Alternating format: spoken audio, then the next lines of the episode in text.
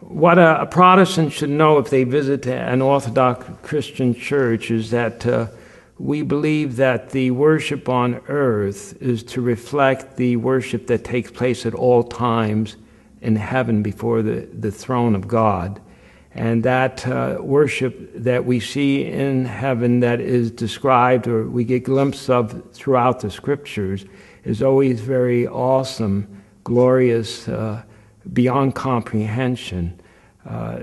and so the, the worship uh, on earth reminds us of that and also somehow, in a mystical sense, ha- uh, enables us to, to be connected and plugged in to that worship that takes place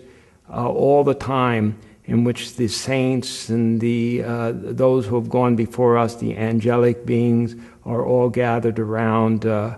Christ and, and around the, uh, uh, the, the, throne of God, worshiping. So when we come into uh, the Orthodox Christian church, we, we immediately have the sense of the sacred. It's not a um, folksy or um, loosey goosey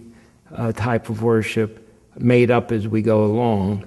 Uh, it's not creative, as some would say,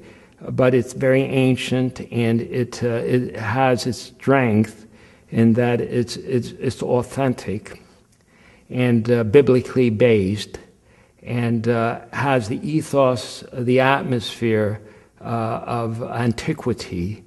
so that we know that this is not something that's fly by night that was just invented uh, in the last century, but something that is really rooted in, in ancient uh, uh, Judaism and the uh, earliest uh, Christian experience.